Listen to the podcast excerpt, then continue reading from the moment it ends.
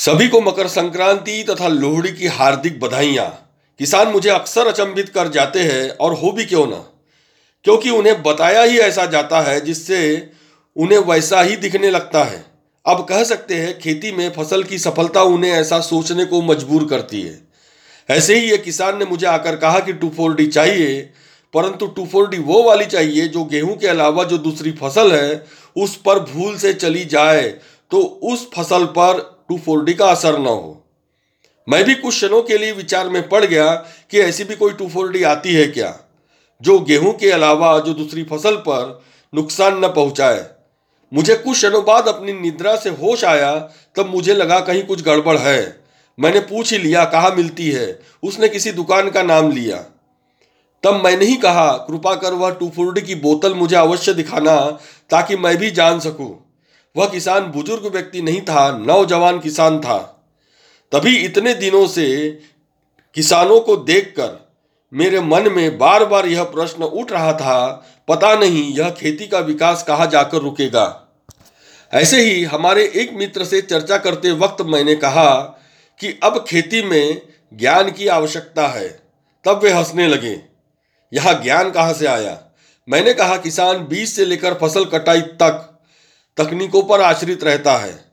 अच्छी उन्नत बीज, जो कि रोग, कीट प्रतिरोधक हो, अधिक उत्पादन देने वाले हो, फिर बुआई के बाद अंकुरन और उस समय किसान भ्रमित हो जाए, अब करे क्या? क्योंकि किसान के मन में हमेशा यही चलता है, जल्द से जल्द फ़सल बढ़नी चाहिए। फिर औषधि एवं खादों का उपयोग बढ़ जाता है, और उस समय औषधियों का सटीकता से उपयोग कर अधिक फ़ायदा फ़सलों पर ले सके, इसके लिए ज्ञान की आवश्यकता है। जिससे किसानों के खर्च में बचत हो सके, तभी हम फ़सल उत्पादन पर खर्च कम कर सकते हैं।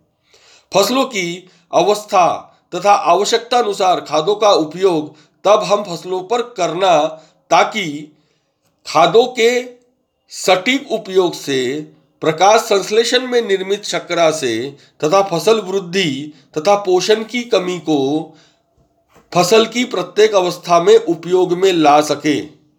किसानों को जो फ़सल उत्पादन में अति खर्च, अनावश्यक खर्च आता है, उसे हम प्रिसीशन एग्रीकल्चर सटीक खेती, कृषि द्वारा कम कर सकते हैं, जिसके लिए सटीक ज्ञान की आवश्यकता है।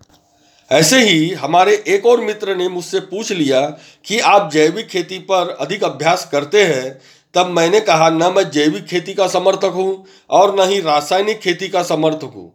मैं खेती का समर्थक हूँ, जिसमें यह सोचा जाए कि इस प्रकार सटीकता के साथ इन सभी तकनीकों का उपयोग कर उत्पादन लिया जाए। तब उन्होंने कहा, मुझे मौसम्बी स्वीट लाइम के बगीचे में खरपतवारों के लिए खरपतवारनाशी का उपयोग जो वे करते हैं, तब क्या ग्लाइफोसेट रसायन का असर मौसम्बी के पेड़ तथा मिट्टी पर होता है? तब मैंने कहा, शत प्रतिशत। चाहे आप ग्लाइफोसेट का प्रमाण कम लो या अधिक। फिर उन्होंने कहा कि चर्चा यह भी है कि ग्लाइफोसेट जब मिट्टी से स्पर्श करती है, तब वह निष्क्रिय हो जाती है। मुझे भी यह वाक्य सोचने पर मजबूर कर दिया।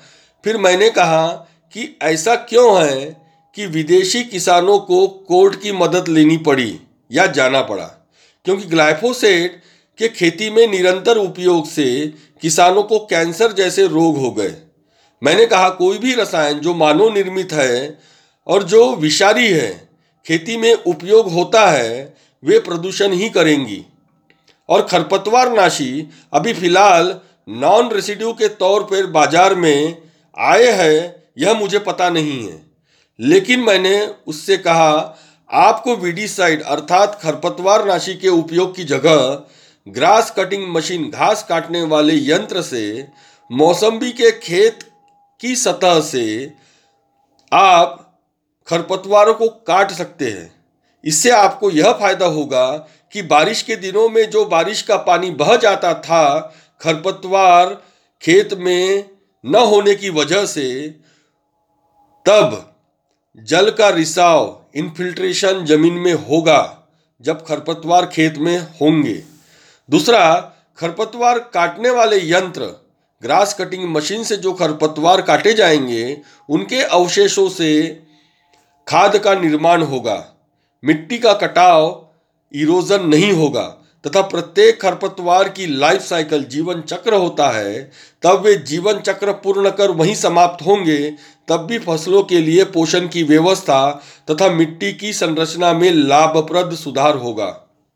ऊपर से खरपतवारों की जड़ें मिट्टी को जकड़े रहती है, पकड़े रहती है। बारिश के जल का रिसाव ज़मीन में, मिट्टी में होने से भूमिगत जल का स्तर में वृद्धि होगी।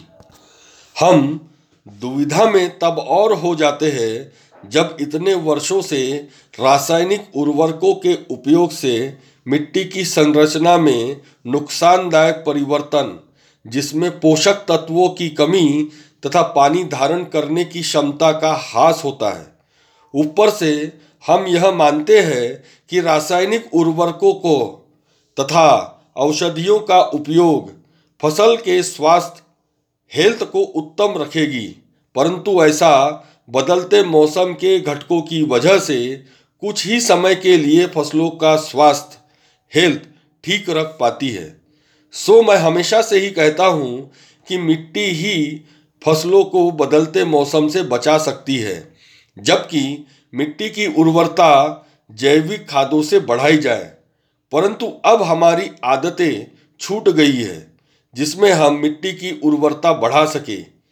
यहीं विपत्तियाँ बदलते मौसम की जैविक घट, घटक, कीट एवं रोग तथा अजैविक घटकों, तापमान, आर्द्रता सूर्य प्रकाश का असर फ़सल पर अवश्य होता है तथा कम तथा अधिक फ़सलों पर विपरीत प्रभाव डालता है, जिसका असर पादप शरीर क्रिया विज्ञान प्लांट फिजियोलॉजी पर भी पड़ता है। वनिस्पत मेटाबॉलिज्म चयापचय क्रिया पर भी होता है। तब क्या औषधियों तथा खादों से हम इस प्रकार की अवस्था ठीक कर पाएँगे? फिर भी ऐसा अभी कुछ किसान सोचते हैं। धन्यवाद, पंकज इंगोले, श्री गजानन कृषि केंद्र, तारसा, तहसील मौदा, जिला नागपुर, महाराष्ट्र।